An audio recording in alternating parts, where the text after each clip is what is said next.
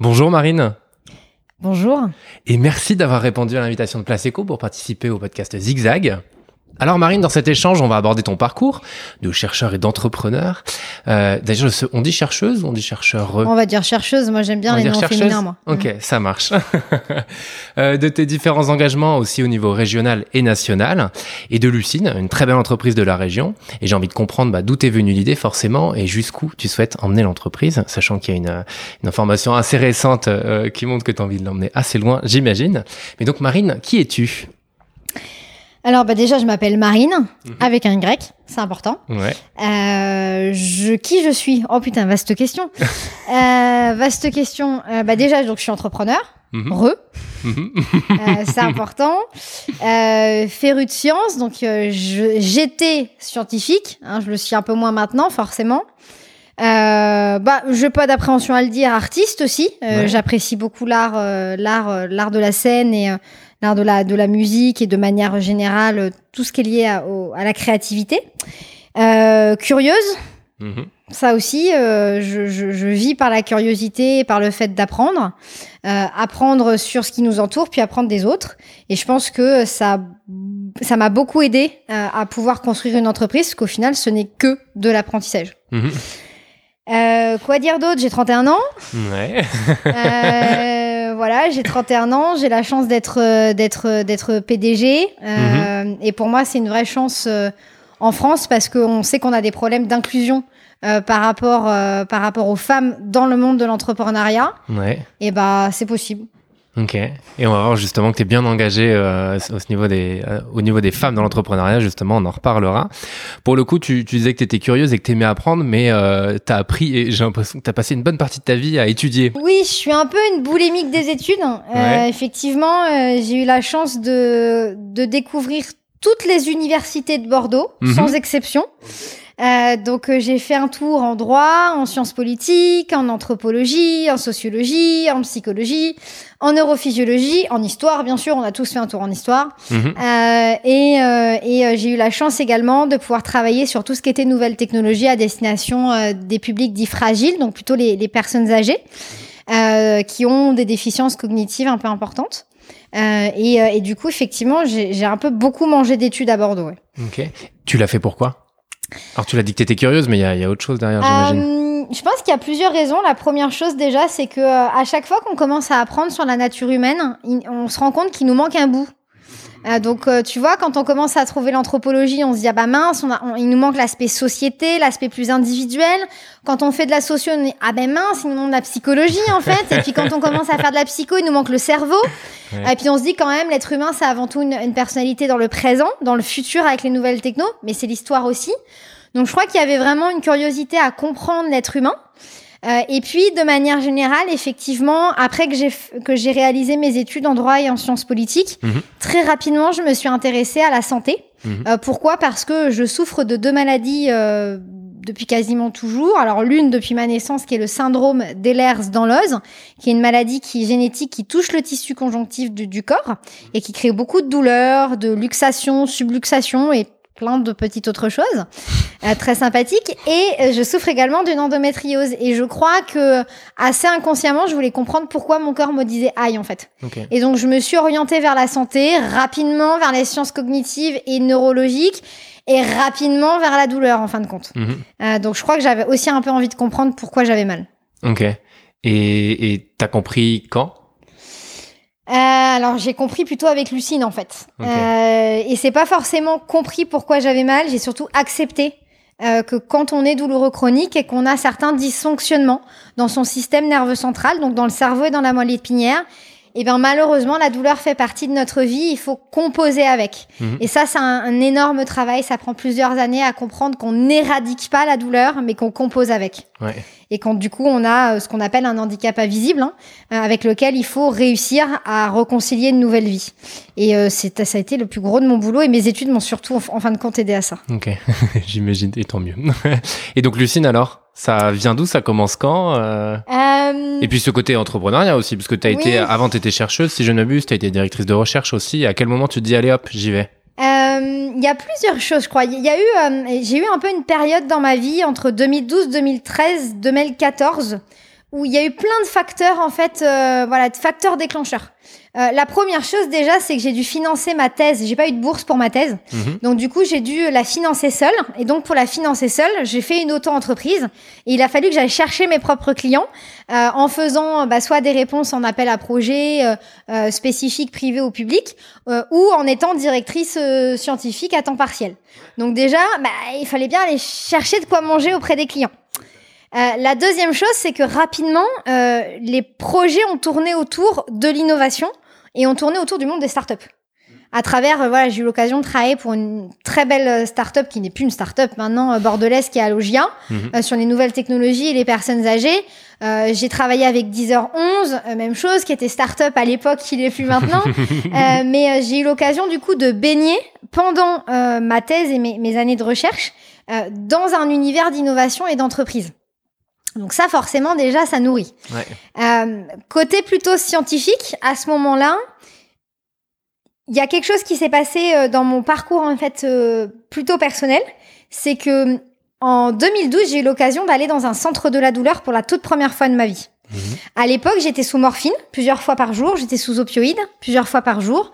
Euh, bon, c'était comme ça, avec une efficacité somme toute relative. hein. donc j'avais quoi 10% de réduction de ma douleur quand j'avais une crise. Je pouvais pas éviter la crise, c'est-à-dire que même si je prenais un cachet quand je sentais qu'elle arrivait, j'avais quand même mal à la fin. Mhm. Euh, et quand on parle de crise, hein, juste pour, euh, pour peut-être pour expliquer, quand on parle d'une crise, c'est un douloureux chronique, euh, c'est l'équivalent d'un accouchement. hein. C'est une crise où vous êtes plié en deux, vous pouvez plus bouger, et la douleur est tellement insupportable que vous êtes, euh, vous pouvez, vous pouvez plus avoir la moindre activité professionnelle. C'est très compliqué ou la même activité sociale. Euh, pourquoi? Parce que c'est un douloureux chronique. La douleur, elle est perpétuelle. Là, je te parle, j'ai des douleurs, Mhm. mais elles sont acceptables. Elles ne sont pas en crise. Donc, on a un rapport à la douleur qui est très particulier Mhm.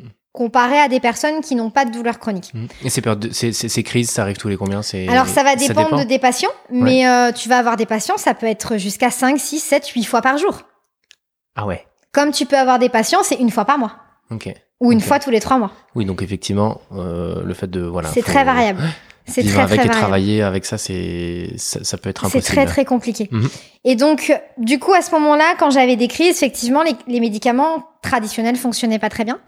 Et quand j'ai été dans ce centre de la douleur, un déjà, j'ai rencontré des médecins qui connaissaient ce que j'étais, ce que je suis en train de t'expliquer. Mhm. Donc j'ai eu euh, l'impression pour la première fois d'être comprise par rapport à ce que je vivais. Et on a utilisé sur moi ce qu'on appelle des thérapies cognitivo-comportementales. C'est un gros mot pour pouvoir dire hypnose, sophrologie, euh, des, euh, des thérapies en fait qui vont utiliser ton attention, ton langage et, euh, certains autres éléments de ton, cognitif pour te soulager. Et à l'époque, j'avoue que j'étais très dubitative. hein. J'étais en neurophysio, tout ça. Moi, en France, tu sais, la, la neurophysio en France s'intéresse pas. À l'époque, s'intéressait pas trop à tout ça. Et, et pour moi, il y avait que le médicament. Sauf que là, euh, force est de constater que j'ai une réduction de 30% de ma douleur alors que j'étais en crise, que j'avais pas eu d'autres crises sur la journée, et en plus que j'avais pas d'effet secondaire. Donc euh, morphine, effet secondaire, c'est la nausée, les vomissements, t'es cloué au pieu parce que de toute façon, t'en peux plus, tu faire. peux pas Ouais, bouger. Ouais. Et là, je peux avoir une journée quasiment comme tout le monde. Ok. Donc il se passe ça dans ma tête. En même temps, à l'époque, je travaille sur tout ce qui est objet connecté, intelligence artificielle dans, Mhm. dans, dans, dans ma recherche. Et là, je sais pas, il y a une espèce d'association d'idées qui s'est opérée où je me suis dit, alors un, déjà, il va falloir que je comprenne comment ça se fait que la morphine a moins d'effet qu'une séance d'hypnose. Mhm. Parce que là, je comprends pas euh, euh, d'un point de vue scientifique. Et la deuxième chose, quand j'ai commencé à creuser cet élément-là, qui a été beaucoup porté par ce qu'on appelle l'école québécoise, l'école canadienne euh, de l'étude de la douleur en neurophysiologie, où je me suis rendu compte que eux, ça fait 30 ans qu'ils ont cette info, euh, et que donc ça fait 30 ans qu'ils ont étudié des process thérapeutiques tout à fait différents pour prendre en charge la douleur, euh, et qu'ils ont une vision des mécanismes de la douleur peut-être un peu différente euh, que celle qu'on porte en France. Là, je me suis dit, ok, euh, je crois que j'ai pas tout compris de ce que j'avais, Euh, et je crois que les nouvelles technologies peuvent apporter ce qu'un médicament ne peut pas apporter. Ouais. Pourquoi je dis ça? Parce que dans les études qui ont été fait au- faites au Canada, en gros, tu dois cibler plusieurs éléments dans la moelle épinière et dans le cerveau pour avoir un effet antidouleur qui fonctionne dans la douleur chronique.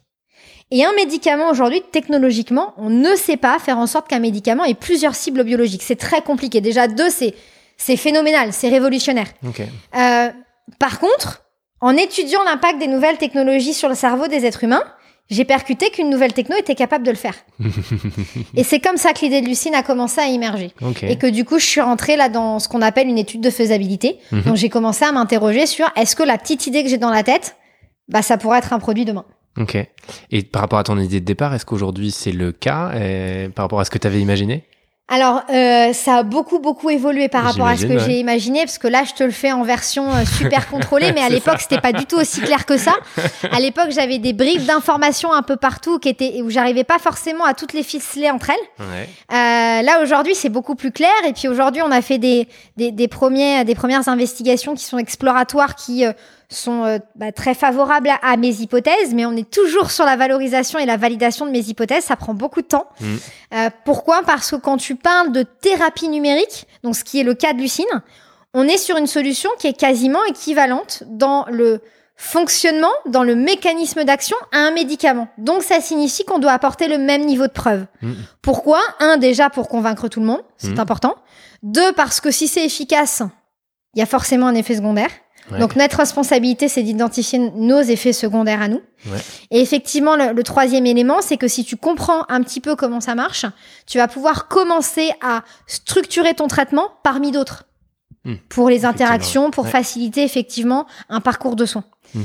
Et, euh, et du coup, euh, ben, on est toujours en- à aller chercher ces informations-là, et c'est à ça euh, que, que sert aujourd'hui l'argent qu'on a levé récemment. Ouais, ok, on en reparlera. Et justement, alors, qu'est-ce que fait Lucine exactement? Parce que tu parles de thérapie numérique, mais qu'est-ce quoi en fait Alors peut-être pour revenir un peu sur la définition internationale, euh, on parle de thérapie numérique ou en bon anglais Digital Therapeutics ou DTX. DTX c'est souvent le terme qu'on va voir un peu partout euh, sur Internet. Donc ce sont des softwares, donc des, des logiciels, euh, applications mobiles, logiciels, euh, enfin, personne ne me voit montrer ton ordi, mais ordinateur, euh, ça. télévision ou ce que tu veux, euh, qui vont avoir la capacité d'agir de manière directe ou indirecte euh, sur un symptôme et ou une maladie. Mhm. Tu vas en avoir de trois catégories, soit les solutions qui vont aider au diagnostic. Donc là, t'en as, t'en as effectivement, et c'est- plutôt les, les, les thérapies numériques historiques. Donc par exemple avec des sociétés comme Diabeo, qui arrivent à identifier euh, euh, bah, ton, ton, ton, tes problématiques de diabète en direct. Tu vas avoir des sociétés comme euh, Proteus, où c'est un- une, une pilule connectée que tu avales quand tu souffres de schizophrénie. Tu vas avoir des sociétés comme Click Therapeutics, qui est en capacité, grâce à une caméra un peu particulière, d'analyser en fait euh, ta pupille et de savoir si tu souffres de dépression ou de schizophrénie, par exemple. Donc on est euh, sur des process de diagnostic, tu- l'entends quand je le décris, un peu inclassables. Mhm, mhm. Euh, soit tu as une catégorie plutôt dans la prévention, donc des solutions qui vont avoir une action préventive sur un symptôme ou une maladie. Mhm. Soit tu as des, des catégories thérapeutiques, donc qui ont une action curative, ce qui est le cas de Lucine. Donc ça, c'est le premier niveau de la définition. Mm. Le deuxième niveau, c'est qu'il faut qu'on ait un niveau de preuve en termes cliniques extrêmement élevé, quasiment équivalent à celui d'un médicament. Ça, c'est nouveau. Parce que pour être euh, dans cette catégorie, tu es ce qu'on appelle dispositif médical d'un point de vue de la loi. Mais la loi du dispositif médical ne demande pas autant que ce que nous, on s'oblige quelque part à mettre en œuvre en termes de faisceau de preuve. Et donc, on a un faisceau de preuve qui est équivalent à ce que tu vas retrouver demain, je l'espère, euh, pour les vaccins, par exemple, du Covid. Avec des études cliniques sur plusieurs centaines d'abord de patients et de volontaires sains, puis demain, plusieurs milliers. Ouais. Donc ça, c'est effectivement l'autre élément qui est pour nous euh, très, très important. Et dans ces thérapies, euh, donc tu as à peu près 300 thérapies numériques aujourd'hui dans le monde, 75% sont, un peu, sont américaines. Mhm. T'as une nouvelle génération qui est en train d'éclore, qui est une génération qui est très liée à la neuroscience. Alors, tu vas voir, c'est très très facile à, à, à comprendre, c'est que avec les neurosciences, ta thérapie, elle va donc enclencher en écoutant un son, en regardant une lumière, en faisant un exercice, elle va enclencher un mécanisme dans ton cerveau qui va faire que on va te demander, on va demander à ton cerveau bah, d'enclencher certains neurotransmetteurs. Sérotonine, dopamine, ça c'est des choses qu'on connaît tous, c'est les Mhm. hormones du plaisir Mhm. ocytocine, les hormones d'attachement, mais il y en a bien évidemment plein d'autres.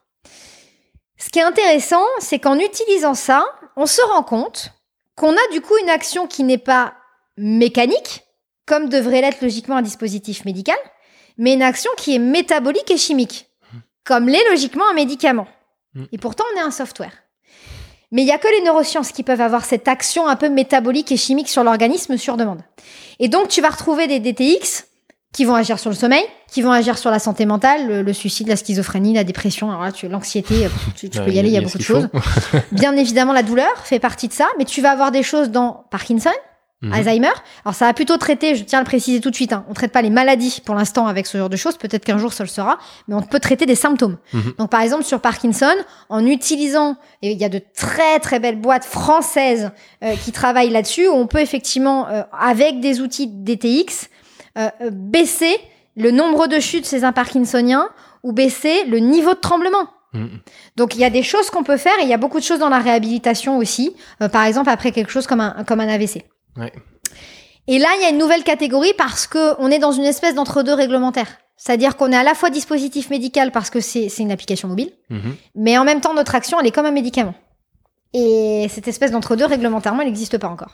Donc nous, on, le fabrique un peu, quoi. Voilà. c'est ça. et c'est vrai que Lucine a la chance d'avoir convaincu des gens euh, pour être la première société au niveau international avoir les moyens, euh, alors en termes humains et en termes financiers, de faire des études équivalentes à un médicament dans ces espèces de thérapeutiques neuro, euh, tes neurotech, euh, euh, sur lequel j'espère on aura des résultats mhm.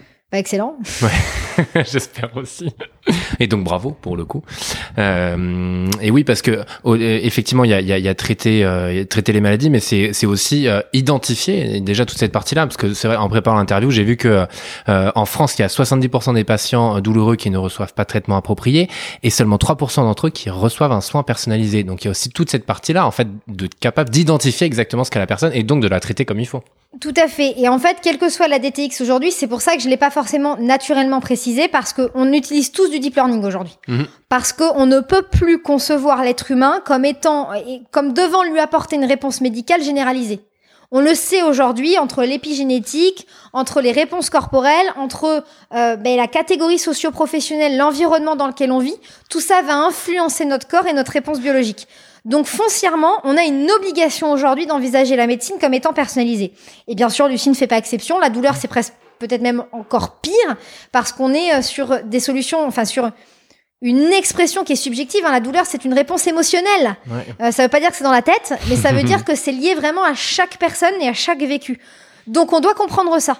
Et ça, nous, on essaye effectivement avec un outil de deep learning et de reconnaissance faciale d'arriver à identifier, de mesurer déjà le niveau de douleur du patient et puis de comprendre son profil, comprendre qui il est, quelle est sa douleur en réalité. Et en comprenant quelle est sa douleur, je connais du coup les, les cibles biologiques à atteindre. C'est très simple. Et en comprenant les cibles biologiques, ben, je vais pouvoir choisir la bonne thérapie, euh, la bonne procédure thérapeutique qui va avoir une action là où je veux. Parce que le problème dans la douleur, c'est ça. C'est que si on veut réussir à avoir une action, il y a bien une dix ou quinzaine de cibles biologiques qu'il faut cibler, mais en fonction des gens, c'est pas les mêmes combinaisons. Et en fonction d'une même personne dans une journée différente, à 8 heures, t'as pas mal comme à 20 heures. Donc il y a des choses qui doivent changer dans la proposition thérapeutique qu'on va te faire parce que euh, la solution ne va pas traiter ta douleur de la même manière. Et ça, c'est ce qu'on essaye de faire. Super. ouais, Faut me dire si c'est assez clair. Hein. N'hésite pas à ça me va, j'arrive à euh, comprendre. Donc, euh, j'espère que c'est clair pour euh, toutes les personnes qui nous écoutent. Et, et, les douleurs chroniques représentent 25%.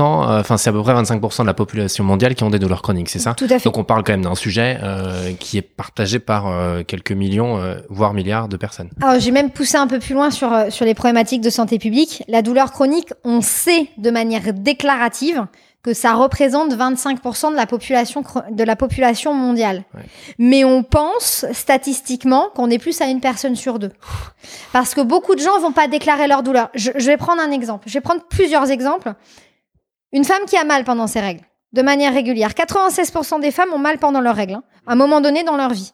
À partir du moment où tu as mal, as mal trois cycles de règles, c'est rapide, hein, c'est trois mois. Trois cycles de règles. Tu es douloureuse chronique. Sur une période. D'accord, donné. Imaginons, euh, t'as un petit peu de céphalée de tension, tu vois, télétravail, tout le monde connaît ça actuellement. Télétravail, j'ai pas un, bureau très adapté, je bosse sur mon canapé, donc euh, c'est compliqué. Euh, j'ai mon ordi sur les jambes, et puis ça fait un mois que je travaille et je commence à avoir des céphalées de tension à cause de mon cou et de mes épaules qui se contractent. Mhm. Et donc j'ai mal à la tête, mettons, sur ces trois derniers mois, euh, une fois à deux fois par mois, j'ai vraiment mal à la tête. Je suis pas migraine hein, pour autant, mais j'ai des céphalées de tension. C'est de la douleur chronique. Mhm. Donc il y a plein de cas, si tu veux, où il y a une espèce de banalisation du signal douloureux de par notre éducation, euh, de par euh, les, messages de santé publique, de par la connaissance aussi qu'on a, et puis de notre réceptivité à la douleur, tout simplement. Exactement. Euh, qui font que, en réalité, on pense que la douleur chronique, ça représente une personne sur deux dans le monde. C'est juste gigantesque. Et l'impact en termes financiers, parce qu'il faut en parler aussi, Mm. il est énorme, parce qu'en France, ça représenterait 1086 euros par patient par an de dépenses de santé, ce qu'on appelle primaire. hein. Donc c'est juste aller voir ton médecin généraliste, hein, c'est tout. hein. Et prendre des médicaments de base. Euh, et on sait aujourd'hui que tu as 88 millions d'arrêts de travail qui sont dus à la douleur chronique en France. Par an. Donc c'est juste énorme. Tu regardes sur les États-Unis, ils ont fait un- un- un- des petits travaux assez sympas. En 2011, euh, il y, a, y a y a une espèce d'association nationale de, des, des connaissances de santé aux États-Unis euh, qui a indiqué en 2011 que la douleur chronique représenterait entre 500 et 636 milliards de consommation de soins juste pour les États-Unis par an. C'est juste gigantesque. Puis tu rajoutes une petite couche qui s'appelle la crise des opioïdes, Mhm. euh, qui, euh, qui quelque chose qui sévit euh, principalement dans les pays occidentaux euh, depuis une petite dizaine d'années. C'est vraiment en augmentation là depuis une dizaine d'années, euh, qui tue euh, plus de 72 000 personnes par exemple aux États-Unis par an. C'est la première cause de mortalité par accident avant les accidents de voiture aux États-Unis, qui font que vous avez Monsieur et Madame tout le monde. Et je tiens à le dire, hein, c'est pas des gens qui, qui, qui prennent de la coke par le nez. Hein. Attention, Mhm. hein, on est on on n'est pas là-dessus. On est sur des gens qui euh, sont faits à la ont pris euh, des opioïdes pendant trois jours et deviennent addicts. Et 15 jours plus tard, font un, arrêt cardio-respiratoire parce qu'ils ont surconsommé les, doses. Et ça, c'est monsieur et madame tout le monde. Euh, c'est la première cause de mortalité aux États-Unis. Au Canada, c'est un fléau également. En France, il y a aujourd'hui 7 hospitalisations par semaine à cause de ça et 4 décès. Alors on pourrait se dire que c'est pas beaucoup, mais. Et nous, on a fait attention. Et c'est une c'est une vraie problématique aujourd'hui. Je ne parle que des opioïdes, mais il y a la même chose avec le paracétamol. Rien que cette année, il y a des décès qui ont choqué parce qu'il y a eu des personnes qui ont eu le foie qui se sont arrêtées parce qu'ils ont surdosé le paracétamol à cause de douleurs. Et notamment, si je puis me permettre, c'était beaucoup de femmes qui ont pris du paracétamol à cause de leurs règles. Donc on a un vrai sujet sur la consommation de ces médicaments-là. Et j'aime bien toujours le rappeler. Et il y a l'inverse aussi. Vous avez aujourd'hui beaucoup de pays dans lesquels on décède dans la douleur. Hmm. Parce que les antidouleurs sont trop chers ou interdits par les régimes. Donc la problématique de la douleur, elle est mondiale. Ouais. Quelle que soit la position sur laquelle on se positionne. Mhm. Cas de dire. T'es passionné. Oui. Je Non, peux difficilement dire l'inverse. Ouais, non, mais c'est important déjà parce que ça te concerne, mais aussi parce que le sujet euh, voilà, concerne tellement de monde et la santé des gens. euh. Mais bon, tu vas annoncer la, la petite info tout à l'heure. On, a communiqué, euh, on a communiqué il y a une semaine euh, su- su- sur nos, différentes avancées de société. Je dois avoir en ce moment, depuis une semaine, une vingtaine de mails par jour, soit de professionnels de santé qui me demandent comment prescrire ça à leurs patients parce qu'ils n'ont pas d'autre solution pour soulager leur douleur, soit de patients qui savent plus quoi faire. C'est déchirant, hein. c'est déchirant parce qu'on n'est pas prêt encore, parce qu'on peut pas leur fournir le traitement. On veut pas non plus les laisser sans réponse, donc on va euh, structurer. euh, pour l'année 2021, je suis un des premiers à le savoir, tu vois. Pour l'année 2021, on va structurer tout un programme d'accompagnement pour les patients. C'était pas du tout prévu pour les professionnels de santé, avec euh, des webinars, des formations sur pour pour transmettre des éléments issus de nos recherches, parce que rien que tu sais de savoir comment tu fonctionnes déjà, vraiment ça aide beaucoup. Mm. Euh, mais euh, mais tu, ça peut pas ne pas te toucher en fait, tu vois. Mm. Au- Au-delà de toi-même, euh, ça peut pas quand t'as un monsieur qui t'envoie un mail en disant ma, ma, ma mère a 91 ans, elle est atteinte d'arthrite, elle peut même plus bouger. Je voudrais qu'elle puisse rebouger avant de mourir. Mais enfin, tu, tu vois, tu peux pas rester insensible, c'est pas possible. Donc t'es obligé. euh, je suis pas sûre que c'est de la passion à ce stade. Je pense qu'à un moment donné, quand tu regardes euh, la, la souffrance en face, tu peux pas détourner le regard. Donc il y a deux options. hein. Il y a des gens qui détournent le regard, puis il y a des gens qui essayent de prendre la main de l'autre pour, pour faire quelque chose. Bah, c'est ce qu'on essaye de faire. Mm. Et je dis on parce qu'il n'y a pas que moi derrière. Ouais, oui, parce que l'équipe a un peu grandi en, quel- Voilà. en quelques temps. D'ailleurs, ce serait intéressant de parler aussi, mais on y reviendra après, un peu de management, parce que euh, en plus J'ai fait beaucoup de bêtises. je... Bah, je crois qu'un entre- un entrepreneur apprend, voilà. euh, Comme je, souvent on dit que les, les Mais échecs c'est un apprentissage. Le problème et, dans le euh, management, c'est que tu fais de la bêtise, mais du coup, tu, tu fais de la bêtise sur de l'être humain. Mm. Donc, euh, j'ai fait ce que j'aime pas faire. J'ai créé de la souffrance et de la compréhension parce que j'étais pas formée. mhm. Donc, euh, bon, mais on en reparlera. Euh, donc on parlait d'engagement, donc aussi engagement euh, parce que tu es au Conseil national du numérique euh, en tant que responsable santé. Euh, Pourquoi y être?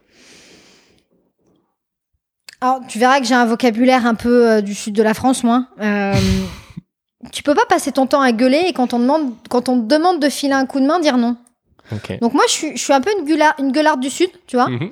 Euh, j'ai la critique facile. Il euh, euh, y, a, y a des choses qui se passent en termes de décisions politiques avec laquelle je suis pas alignée. Je suis une cita- citoyenne pas mal dans la palabre, tu vois, en mode café du PMU. Mais voilà, je suis à l'aise avec ça. hein, ça fait partie de ma personnalité. J'ai fait Sciences Po, donc voilà, pas pour rien non plus. Ouais. Et à un moment donné, quand on te dit, bah ok, tu veux bien nous aider, tu peux pas dire non en fait. Mhm. Ou sinon tu te tais, du coup. Et vu que j'ai pas envie de me taire, bah j'ai dit oui.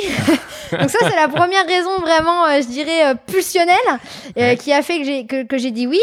La deuxième raison, c'est que on- enfin, le Conseil national du numérique a quand même fait un truc assez extraordinaire à travers sa présidente, à travers ses différents secrétaires d'État hein, qui ont été en charge du CINUM. C'est qu'ils ont quand même demandé à une nana à l'époque, quand ils m'ont demandé, j'avais 28, 29 ans, Mhm. donc la plus jeune du CINUM, Ouais. j'étais une fille, Ouais. et on m'a dit, dès la deuxième session du Conseil national du numérique, tu veux pas prendre la tête du groupe de travail santé pendant deux ans? Et si tu veux, à un moment donné, quand on te fait une telle confiance, alors que on parle d'inclusion en permanence, et que j'ai vécu, hein, comme tout le monde, et je continue encore hein, à vivre les difficultés liées à l'âge ou, au genre, Mhm. bah t'y vas quoi. Enfin, je veux dire, quand tu te sens respecté, quand tu te sens mis en confiance, quand on, quand les gens te disent, mais non, t'es es compétente et c'est pas une question d'âge, bah tu t'investis en fait. Tu t'investis et t'y vas. Et le troisième élément, c'est que euh, c'était vraiment un super groupe. C'est-à-dire qu'on avait vraiment des gens, juste je précise, hein, le Conseil national du numérique, on est bénévole, hein. Mhm. on n'est pas payé. Euh, alors nos frais euh, sont pris en charge quand on se déplace, mais c'est tout. Euh, et, et honnêtement, on a tous donné de notre temps parce qu'on a envie que les choses avancent dans notre pays. En fait, c'est aussi simple que ça. Alors quand t'es toute seule, c'est sympa, mais tu t'essouffles vite. Quand t'es 30, 40, ce qui était le cas au Sinum, bah là, franchement, c'est génial, quoi. C'est- génial. Et donc, du coup, ça devient euh, une action. Et d'ailleurs, j'ai fait des actions, tu vois, qui n'avaient pas de lien du tout avec l'entreprise. Parce que quelque part, j'ai plus fait ça en tant que citoyenne qu'en tant qu'entrepreneur. Euh, c'est- ça s'est presque déplacé en réalité. Euh, et, et je prends toujours autant de plaisir, parce que j'ai encore quelques missions, je prends toujours autant de plaisir à le faire. J'ai appris énormément de choses. Et encore une fois, je, je, je pense quand on, quand on vient te voir et qu'on te laisse travailler, bah faut y aller quoi. Ouais. Et tu peux toujours autant l'ouvrir? Et je peux toujours autant l'ouvrir. Euh, ça aussi, c'est quelque chose que j'ai apprécié pendant deux ans.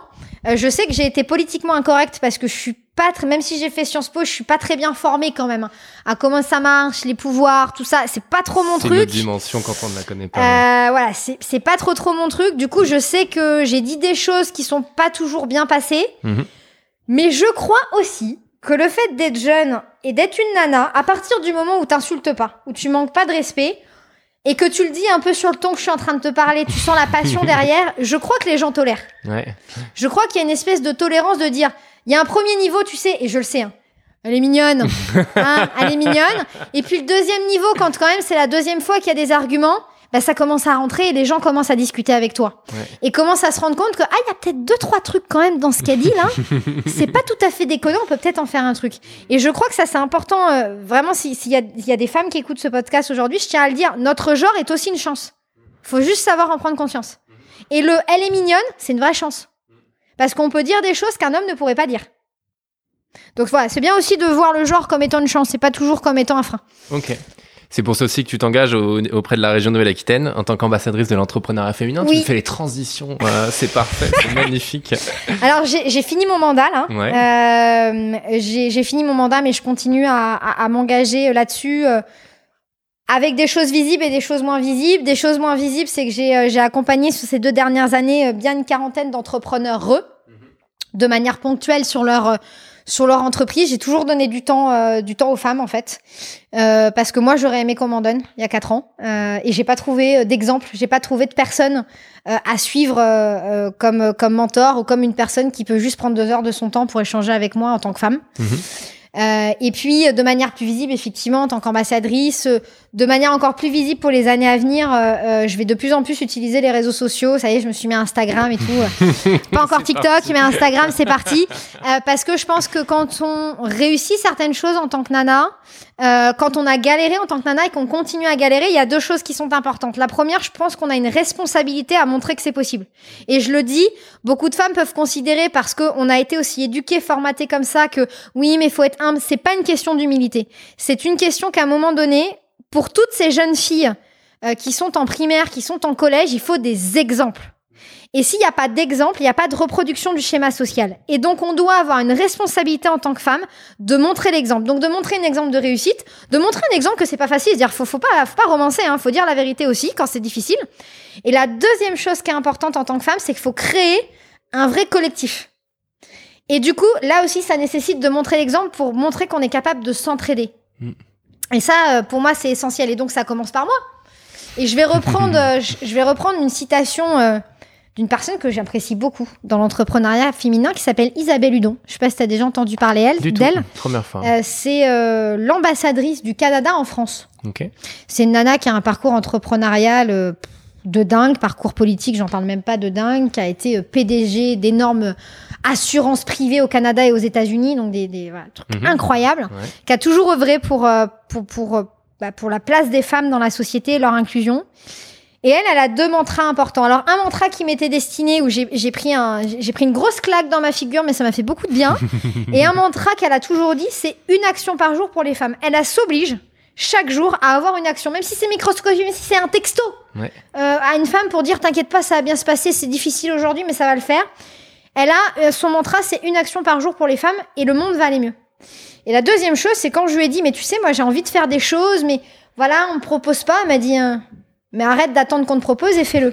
bon, c'est ce que j'essaie de faire, du coup. Il y a aussi, j'a- j'avais vu une interview de la French Tech euh, où tu disais que entreprendre c'était pas bon pour la santé. Ah, bah c'est clair. Ouais. Alors pourquoi? Euh, c'est pas bon pour la santé pour plein de choses. Déjà parce que beaucoup d'entrepreneurs, alors encore plus dans le monde de la start-up, euh, c'est viscéral.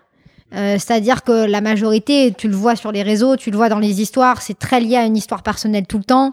Donc ça veut dire que c'est ton bébé, c'est tes entrailles, quoi. Donc quand c'est tes entrailles, si tu veux, bah, quand t'as ton bébé qui pleure, même si t'es fatigué, tu te lèves. Bah, c'est la même chose pour l'entreprise, surtout les premières années. Donc déjà, effectivement, t'es pas tout à fait rationnel. Faut le dire, hein, les premières années, t'es pas du tout rationnel par rapport à ça. Donc tu fais 80, 100 heures, tu t'en fous. T'as plus de vie sociale, t'as plus d'amis, t'as plus de Facebook, euh, t'as plus personne qui te parle d'ailleurs parce que t'es trop ronchon quand on te parle parce que t'as pas assez dormi. Euh, et puis t'as plein de problèmes à gérer, donc du coup euh, voilà. Et puis les gens comprennent pas. En plus ils sont pas eux-mêmes entrepreneurs, tu sais, euh, ils sont salariés, mais pff, donc tu perds plein de potes. Euh, et, euh, et, et du coup effectivement tu t'isoles, Euh, tu t'isoles, tu prends pas soin de soi et en fait la spirale s'enclenche sans que tu t'en rendes compte. Mm. Et c'est euh, c'est une erreur parce que je pense que honnêtement tous les entrepreneurs ont connu du burn-out. Alors ils en ont conscience ou pas. Hein. Tous les entrepreneurs sont, suivant les périodes, à la limite du burn en permanence d'un point de vue émotionnel et intellectuel. Pour plein de raisons. La première, la charge de travail qui est conséquente, surtout les premières années. Et je tiens à le dire qui est conséquente parce qu'on le choisit, Mhm. ce que j'ai C'est appris. important. Réécoutez cette phrase si vous nous entendez. On le choisit. Exactement. Euh, ensuite, qui est conséquente parce que, et ça c'est plus compliqué, on choisit moins. Je pense qu'on en prend conscience quand on dit entrepreneur. On est seul. Quand on est entrepreneur, on est seul à- face à nos responsabilités. Alors, euh, quand on réussit, il y a beaucoup de gens autour de soi. Quand c'est la merde, euh, c'est un peu plus compliqué quand Mhm. même. hein. Euh, Il y a un petit peu moins de monde. Et puis, on doit toujours prendre des décisions. Mais c'est- c'est éreintant. Au début, on adore ça. Mais au bout d'un moment, je peux t'assurer qu'on en a marre hein, de prendre systématiquement des décisions. Et on est très seul là-dessus. Et assez naturellement, euh, bien sûr, euh, on, on- on est en horaire décalé. Mhm. Donc tu manges mal, tu dors mal, tu prends pas de soin de toi, tu fais pas de sport, tu fais tout ça, t'as pas le temps. Attends, t'as pas le temps, puis en plus t'as pas de thunes. Donc forcément, non mais c'est couplé tout ça, hein, c'est couplé. Ouais, si ouais. t'as pas d'argent, tu manges pas bien, tu dors pas bien parce que tu sais pas comment tu vas payer tes factures. Euh, forcément, tu vas pas faire d'activité à l'extérieur, ne serait-ce que aller boire un verre avec tes potes, t'as pas d'argent. Mm. Donc c'est important, je le dis pour pour la santé mentale, c'est important de se payer tout de suite. Mm. Même si c'est avec des financements publics, etc., c'est très important parce que si on a l'esprit préoccupé à devoir payer son toit, on n'a pas l'esprit euh, focalisé sur l'entreprise. Et tout ça fait qu'à un moment donné, tu tombes malade. Alors, euh, tu tombes malade socialement, tu es tout seul. Tu t'éloignes de ta famille, tu t'éloignes de tes potes. Tu as un isolement social qui se crée, qui est évident. Euh, tu tombes malade, euh, tu tombes malade physiquement parce qu'effectivement, euh, euh, être entrepreneur, pour moi, c'est comme être sportif de haut niveau. C'est la même chose. hein. Et j'aimerais bien que tous les entrepreneurs entendent ça. Imaginez un sportif de haut niveau qui doit faire les JO et qui a la même attitude de vie que vous. Je suis pas sûre qu'il va gagner quelques médailles. Mais euh, voilà. Et moi, en tout cas, à une époque, j'aurais pas gagné, mais alors aucune médaille. ça, c'est clair. Et je pense que euh, il y a deux choses. La première chose, je, je vais dire ça et beaucoup vont, vont l'entendre et ça va ressortir par une oreille, c'est normal. Parce que tant qu'un entrepreneur n'aura pas fait l'expérience qu'à cause de ça et de sa responsabilité, à ne pas voir que la personne la plus importante dans sa boîte en premier lieu, et je le dis, c'est pas une question encore une fois d'humilité, c'est une, c'est une vérité, c'est l'entrepreneur lui-même, et que s'il lui arrive quoi que ce soit, c'est terminé. Tant qu'il n'y a pas une prise de conscience que ah merde, si je suis malade, ah merde, si je suis plus aussi efficace, ah merde, voilà, si j'y arrive moins, euh, bah en fait c'est ma boîte qui empathie. Donc si c'est ma boîte qui empathie, c'est mes collaborateurs qui empathissent. Donc c'est ce que j'essaye de faire depuis des années. Donc c'est tout mon travail qui tombe à l'eau. Tant que ça tu l'as pas vu, tant que tu l'as pas vécu d'une certaine manière, tu continues à bourriner en fait. Tu sais pas faire autrement. Même si tout le monde et j'ai eu des mentors hein, moi qui m'ont dit Marine attention, prends du temps pour toi. Oui oui oui, t'inquiète, mais ça va. Pff, Tu parles. J'ai rien écouté du tout jusqu'au jour où j'ai mis ma boîte en danger. Ok. Et donc c'est ça ton conseil, prendre soin de soi. Oui. Même dès, dès le début. Ouais. Dès le début, euh, dès le début, euh, euh, dès le début, c'est garder sa famille. Ouais. Ça, c'est essentiel. Vraiment, je le dis. Prenez du temps pour vos proches parce que l'entreprise, c'est quelque chose d'important. C'est notre rêve à toutes et à tous quand on est entrepreneur. Mais c'est pas inintéressant de replacer les choses à leur juste valeur. Et c'est quelqu'un de malade là qui vous parle parce que Mhm. moi-même en étant malade, je l'ai oublié. Le plus important, c'est avoir un toit au-dessus de la tête, pouvoir manger chaque soir, être en bonne santé, être avec les gens qu'on aime. Le reste, on s'en franchement, le reste, on s'en fout, quoi. Alors oui, c'est super, on a un métier passion. Oui, c'est génial, on, on vit des choses que beaucoup de gens ne vivront jamais et on peut pas le nier. On a des taux d'adrénaline incroyables, on a un métier qui est dingue quand même. Hein. Mm. Euh, mais franchement, le plus important, c'est pas ça. Moi, j'ai pris beaucoup. Il m'a fallu deux ans hein, pour comprendre ça, et pourtant, encore une fois, je dis, je suis malade. Donc moi, j'ai mon corps tous les jours qui m'explique que c'est pas ça le plus important. Et malgré tout, je l'ai oublié. Et c'est grâce à mon corps d'ailleurs que je m'en suis rappelé parce que j'ai failli avoir un problème de santé extrêmement grave et j'ai pris conscience que mon entreprise, à ce moment-là, je peux vous assurer d'un truc, je m'en avais rien à foutre. Hmm, hmm. Je voulais juste pas mourir. Mm. Et donc là, j'ai pris conscience que, un, je voulais mes proches, je voulais qu'on me dise qu'on m'aime, parce que c'était le plus important, et deux, qu'en fait, j'avais la chance d'avoir un toit sur la tête, d'avoir de quoi, de quoi manger, et je crois que dans cette crise sanitaire et économique, faut s'en rappeler, Euh, et que ce qui était le plus important, c'est que j'avais envie de me relever demain matin, en fait. hein. Euh, c'était la seule chose qui comptait. Donc ça, effectivement, c'est important de garder ses proches, donc de leur consacrer du temps. C'est important, euh, alors ça paraît con, mais de bien manger, vraiment de manger sainement, d'avoir vraiment une, une routine de sportif. Parce que ce qu'on fait comme boulot, je fais une petite parenthèse. J'ai une montre connectée euh, Weezing que j'adore, euh, voilà, euh, que, Ouais. que je porte. Ouais. Pourquoi j'ai porté ça? Parce que euh, j'avais un petit peu de problématique cardiaque. Bon, qui était liée euh, à ma maladie d'abord, mais quand même, je trouvais que je pulsais bien. Et je me suis rendu compte de quoi? Que j'ai certaines réunions, euh, certains moments dans ma journée, alors je suis à mon bureau, que je ne bouge pas, j'ai mon palpitant qui monte parce qu'entre les décisions qu'on doit prendre, le nombre d'informations qu'on reçoit, en fait, physiquement, c'est extrêmement prenant. Donc tout ça pour dire que c'est pas parce qu'on est un bureau devant un ordinateur qu'en fin de compte, on n'a pas le corps qui travaille comme un sportif de haut niveau. Et je peux vous montrer mes statistiques Weezing, mais je peux vous assurer que c'est le cas. Donc tout ça pour dire qu'il faut, enfin en tout cas moi c'est un conseil que je donne. Après chacun fait ce qu'il veut, mais il est vrai qu'avoir une routine de sportif est, est important. Mhm. Donc euh, la nourriture, se- dormir euh, suffisamment, avoir euh, bah, des entraînements, donc des entraînements physiques et cognitifs. On les oublie souvent, hein, mais notre premier muscle c'est le cerveau euh, chez un entrepreneur. Mhm. Donc ça veut dire se faire accompagner aussi. Ouais. Moi j'ai pas honte de le dire, hein, j'ai euh, des coachs de dirigeants, j'ai des psys. hein. Mhm. J'ai des psys qui m'accompagnent euh, parce que parce que vous avez déjà viré quelqu'un. Euh, vous croyez que licencier quelqu'un ou faire une rupture conventionnelle, on, on ressort de là, on n'en a rien à foutre? Mais bien sûr que non, c'est hyper dur. Moi, j'ai besoin d'appeler mon psy le lendemain, je vous le dis, et j'ai pas honte. Mhm. Euh, parce que parce que j'ai vu quelqu'un pleurer, parce que j'ai vu euh, quelqu'un dire mais en fait j'avais envie de rester dans cette entreprise, je vois bien que ça marche pas, mais j'ai pas trouvé ma place. Euh, du coup, c'est aussi moi qui ai loupé mon boulot en tant que manager et en tant que, chef d'entreprise. Enfin, je veux dire, il, il faut être accompagné, c'est impératif. Et donc, je crois que ça, c'est- c'est important. Et puis, le plus important, le dernier élément, il faut du temps pour soi. Notre identité ne doit pas se résumer à notre entreprise. Moi, je suis pas Lucine, je suis Marine. Parfois, on m'appelle Lucine, c'est vrai, parce que j'ai une identité. Mon entreprise prend une grande part dans mon identité, Mhm. mais je fais autre chose. Tu vois, on parlait d'art tout à l'heure. Ouais. Et ben, euh, voilà, je continue. Tu vois, j'ai repris les arts du cirque, j'ai repris le chant parce que je ne suis pas qu'une entrepreneur. Mhm. J'ai une identité qui est plurielle. Et heureusement, C'est clair. et heureusement, et on a tendance, quand on est entrepreneur au début, à n'avoir qu'une seule identité, celle de son entreprise. Mhm. Et franchement, c'est pas ce qu'il y a de plus rentable. Pour soi, mais même pour la boîte, parce que le Ouais. fait de sortir l'esprit ailleurs, Exactement. on a de meilleures idées derrière. Ouais, faut libérer l'esprit de temps en temps, le faire respirer pour que C'est clair. il puisse travailler correctement quand on le met en, en marche sur notre boîte. Ça, c'est clair. Euh, juste sur le, parce qu'on arrive bientôt à la fin de cet échange, euh, sur la levée de fonds que vous venez de faire, euh, pourquoi en avoir fait une? Et, et après, je te pose un peu la question, comment tu vois Lucine dans, allez, trois ans? Oula. Euh, alors, pourquoi en avoir fait une? Euh, Parce que euh, quand ton ambition, c'est de créer euh, un- le premier laboratoire pharmaceutique digital potentiellement entreprise qui rentrerait sur le 440, Mhm. euh, c'est une ambition. Euh, bah, tu peux pas faire quoi- ça te tout quoi de seul. dire ça? Parce que tu ris, mais euh, c'est quand même pas rien. Non, je, je ris parce que un, ça me fait toujours marrer. euh, je- je- ça me fait toujours marrer. On n'ose pas trop dire ça en France. Ouais. On a un peu de mal avec la réussite, avec le fait d'assumer aussi ses ambitions, et ça me fait marrer parce que je, je- je peux imaginer parfois la réaction euh, euh, d'écoute de, de- Ouais. de certains, euh, de certains auditeurs. Mhm. Euh, et puis ça me fait rire parce que parce que j'aime bien un peu choquer, titiller, que ça me fait marrer. Bien, alors. Euh, mais par contre, mais, mais par contre, mais par contre, j'y crois. Ouais. Euh, par contre, euh, par contre, j'ai j'ai monté une entreprise pour ça. Voilà, euh, très clairement, et, et- et j'espère que je vais y arriver. Et puis si je me gamelle, bah, c'est pas grave, j'aurais essayé. Euh, mais j'ai monté une entreprise pour ça, et je crois beaucoup que la France peut apporter ce qu'il faut. Et ça fait le lien avec la levée de fonds, c'est que tu peux pas faire ça tout seul. Alors, euh, les premières années, je le partage, les premières années, je pensais que j'allais y arriver toute seule.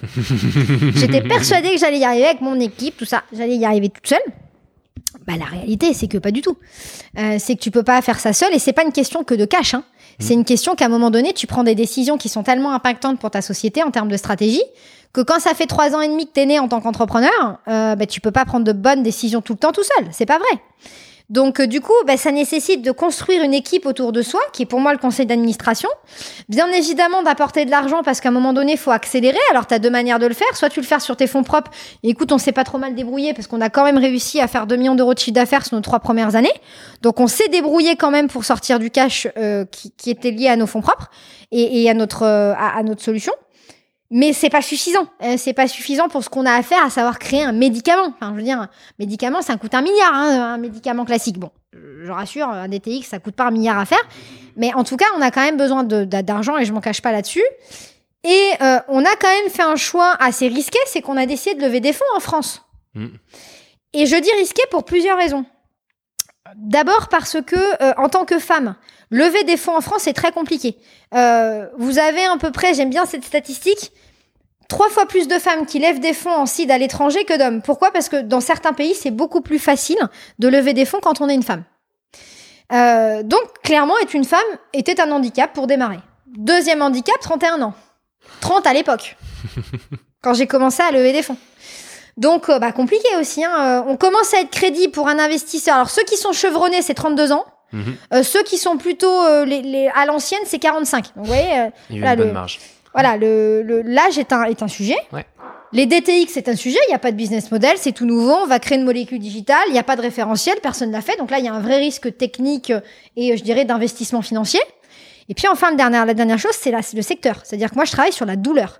C'est probablement le secteur dans le médical qui s'est le plus planté, la, la- plus planté financièrement sur ces 50 dernières années. Et on a eu la chance d'avoir cinq investisseurs qui se sont dit, eh ben, on y va. Alors, ok, la levée, elle a pris entre 12 et 18 mois. D'accord. Je l'aurais fait à l'étranger. Probablement que ça aurait été plus rapide, mais ça aurait pas été les mêmes conditions. Je tiens quand même à souligner qu'aujourd'hui, en tant que fondateur, on a la majorité. Donc, j'aurais peut-être pas levé dans ces conditions-là sur un montant aussi élevé, qui est quand même 5,5 millions. Mhm. Et sur notre secteur, qui sont les DTX, c'est la plus grosse levée de fonds de ces dix dernières années au niveau mondial, en seed. Ok. Donc, qui est le premier tour d'une levée de fonds. Ouais. Et pourtant, 100% des actionnaires sont français. Mhm. Moi, j'ai envie de dire, donc il se passe quand même des trucs en France. Belle réussite Voilà. quand même, c'est un bel exemple. Euh, et réussite des deux côtés, attention, hein, c'est pas une réussite que pour Lucine, c'est aussi côté investisseur. hein. Euh, deuxième chose, mon conseil d'administration aujourd'hui, c'est six investisseurs au total, si je compte Emera, qui est un investisseur historique, euh, qui fait partie du conseil d'administration. Et moi, je tiens à le dire, sur ces six, on a la parité parfaite. J'ai trois femmes actionnaires et trois hommes actionnaires. Mm. Mais ça aussi, ça signifie que pour lever des fonds, il faut des femmes côté investisseur. C'est Ouais. la réalité pour le genre. Et, euh, et aujourd'hui, on a réussi à faire ça. Donc, ça veut dire que les choses bougent en France, que c'est pas un pays si poussiéreux, aussi compliqué qu'on veut le dire. Ça l'a été. Mais il y a des choses qui avancent. Et euh, avec cet argent-là, bah, c'est assez simple. Il y a deux choses très importantes qu'il faut qu'on fasse. La première, je tiens à le dire, on est ce qu'on appelle un seed. Donc c'est à la fois d'illustrer le fait que c'est la première fois qu'on lève des fonds. Et la deuxième chose, c'est aussi qu'on a une petite maturité. On a que trois ans et demi. On est des bébés. Mm. Et c'est pas grave. Mais du coup, ça nécessite deux choses. La première, de structurer l'entreprise. On a parlé de management tout à l'heure. Eh ben, le premier objectif de cette levée de fonds, qui nécessite des moyens financiers et humains, c'est d'arrêter de faire des conneries dans le management. Et d'avoir aujourd'hui, on a la chance d'avoir une équipe de 40 personnes aujourd'hui.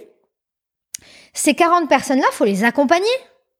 faut avoir des processus d'intégration, des processus de sortie aussi qui sont viables, parce qu'on a toujours peur de parler euh, du départ, mais à un moment donné, arrêtons d'avoir peur de parler du départ et accompagnons le départ pour que ça se passe bien. Euh, on doit accompagner les gens. Alors, pas être heureux dans l'entreprise. Je suis anti euh, happiness officer. Ah ouais, ouais, ça c'est c'est pas possible. Notre boulot, c'est pas rendre les gens heureux. hein. C'est pas c'est pas le boulot hein, qui qui rend les gens heureux. hein. C'est c'est d'entendre quelqu'un d'autre vous dire je t'aime. C'est Mhm. ça qui rend les gens heureux. Qu'on remette les choses un peu à leur place. Par contre, on doit faire en sorte que ces gens qu'on a dans notre entreprise puissent faire leur travail dans de bonnes conditions et n'aient pas une boule au ventre quand ils viennent bosser. Voilà, ça c'est le boulot d'une entreprise, c'est pas plus. Donc non, et c'est important parce que euh, bien-être au travail, machin. Et oh, euh, remettons un peu les choses à leur juste place deux secondes. Donc il faut effectivement structurer une équipe et ça, ça prend du temps et de l'argent. Et on a fait beaucoup de bêtises sur ces trois dernières années. Je l'ai dit, euh, moi je l'assume hein, et et euh, il y en a à qui j'ai présenté des excuses en tant que dirigeante parce que par mon inexpérience j'ai fait des erreurs de management et des erreurs humaines. Et il faut qu'il y en ait de moins en moins. Il y en aura encore parce que j'apprends toujours et que euh, bah, on n'est pas irréprochable et on le sera jamais. Euh, Mhm. mais euh, c'est important du coup de faire attention à ça.